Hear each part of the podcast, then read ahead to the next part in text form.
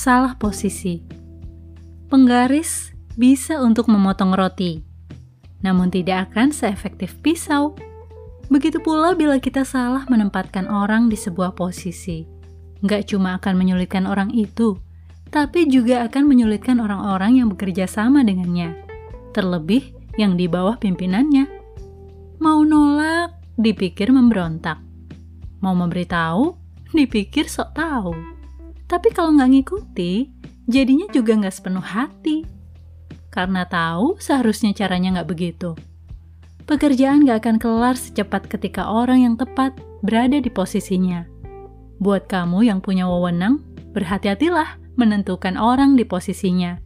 Hopefully, right man in the right place. Sebab jika tidak, justru akan menyulitkan banyak pihak.